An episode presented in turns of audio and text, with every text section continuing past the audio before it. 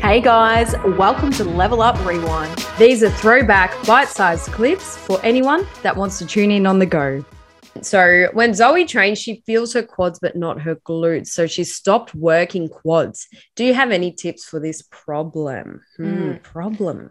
Yeah, is it a problem? So, so just to clarify, so she feels her quads but not glutes in a lot of exercises, and that's the issue at the moment. I guess it depends. So, there's two ways to look at this question: is are you training an exercise that you should be feeling in your glutes and you're only feeling in your quads? That's one question that I feel like is Yeah. a question from that. And the other thing is there's a lot of exercises where you should feel your quads working too. And I think a lot of people for example, like a Bulgarian split squat, you know, in that second leg, it's the the quad is being stretched. So it's you're going to feel tension through that opposite leg as well.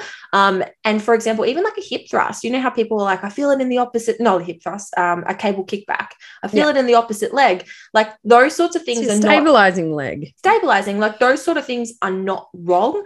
But No. if you're like, I feel my quads in a hip thrust, that's when I'm like, yeah, we need to change the setup more than Yeah. anything. People get scared of um feeling and you're not even always going to feel it by the way it's about your position your setup like if you're doing a certain action the muscle's working so you're not always going to feel it. But those examples were perfect but i feel people like people have a complex against their hip flexors working like it's the devil or you know, their lower back my like, traps. yeah my traps or or the muscles of my lower back. But at the end of the day they're still muscles and they still have a purpose. So we will get a pump in them someone asked that on my q&a and i made a post about it like they get a lower back pump without Mm. pain is it a problem type thing and well no it doesn't have to be because we actually need a strong lower back we need a strong Yeah. strong traps and we need strong quads and hip Mhm. flexors like it's so a thing the problem comes when those muscles are dominating everything yes. and then when they become overworked, fatigued, and can lead to injury.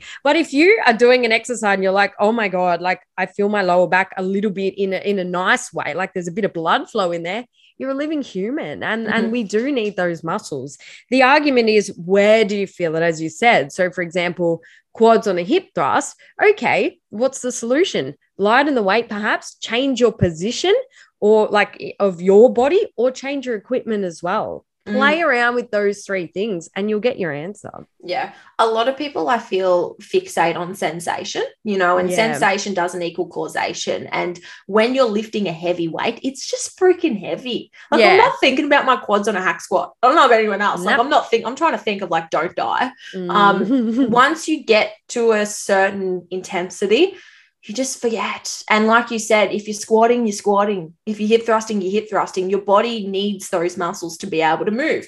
And some people will have more sensation um, than other things. Like, for example, with hip thrust, there's a lot of people that like, I don't feel my glutes as much as I feel like I should, right? Because everyone talks about the intense burn and all those sorts of things. And it might not. Like, I know when Yeah. I've loaded five plates on the glute drive, I don't know if I'm really thinking about if my glutes are on fire. Like, No, I'm just not. I get up and my glutes are like pumped Mm, because I mm. know there's blood in there, right? And I've just trained that movement pattern, but it's not something that I fixate on. And I don't know about you, Daddy, but if I'm trying to get through a heavy set or even a strength, um, like a strength movement when I was going through a strength block, a really useful like mental strategy for me was just to not think about the weight and just do like just up, down, up, down. And Mm. obviously, I pre qualified to think like that because technique is just ingrained in me, and I don't Mm. have to really focus on tempo, for example, or Mm, mm. consciously go through it. But I was like, less thinking, more doing. And I actually just found myself being able to pump through the squats and push through the reps a lot more easily. Have you 100%. experienced anything like that? Absolutely, really well said again. And um, I think for really heavy compounds with a strength focus, whether it be, as you mentioned, squats, deadlifts, very heavy hip thrusts with lots of plates, you need a full body brace. You need every single muscle switched on and tight and and still and, and ready to work. So you don't isolate certain muscles on those big compounds when you are going for a really heavy rep because everything needs to be on and brace. So essentially, you should feel your whole body from the top of your head to your toe in those exercises. You know what I mean? Because it's all on. Yeah. Whereas if you're doing um, lighter weight, higher reps, you mm. can focus on slowing down the tempo. You not not that you let go of your brace or anything like that, but it's less intense on your body.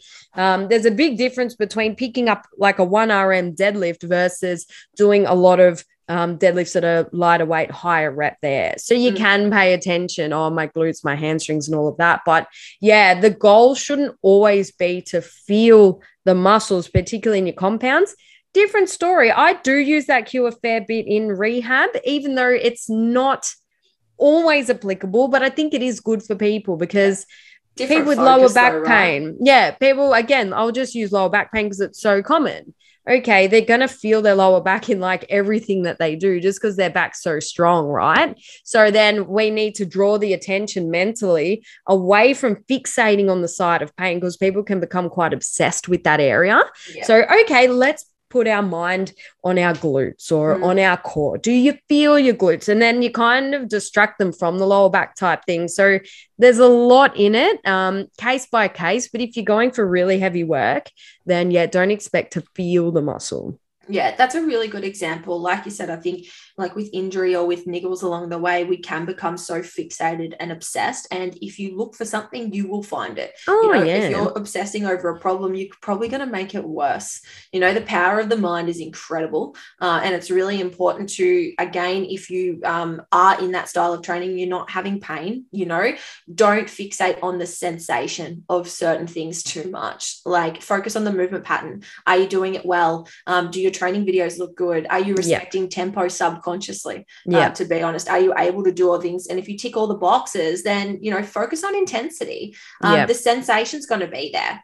The other thing, I guess, the other part of this question is I've stopped working quads. Mm. And I really wanted mm. to highlight this because this is actually something that I definitely went through as well. Like I have um, quite developed quadriceps and I always have just from previous sporting um sport etc mm. now when I say quite developed I would say like I've always had um like developed quads they haven't they're not necessarily that strong like they are now but in the past they haven't necessarily been that strong so I stopped training quads because I didn't want them to grow anymore. Mm. And that made the problem worse. And at the end of the day, I developed like weak hip flexors, um, poor ankle mobility, um, poor, I want to say, like just technique with a lot of lunging, squatting movement patterns because I wasn't doing a mm. lot of mm. it.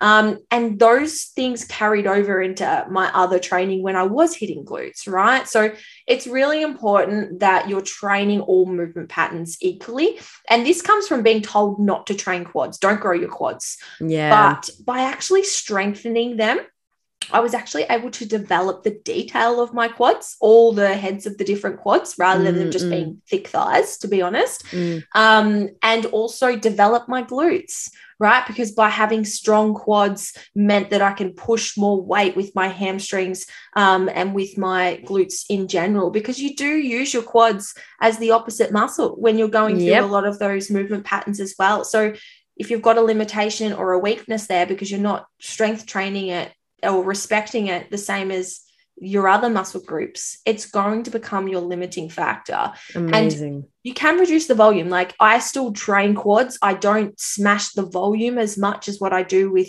um, hamstrings and glutes, but you know, you can still train a muscle without um, growing it in a way. Yeah.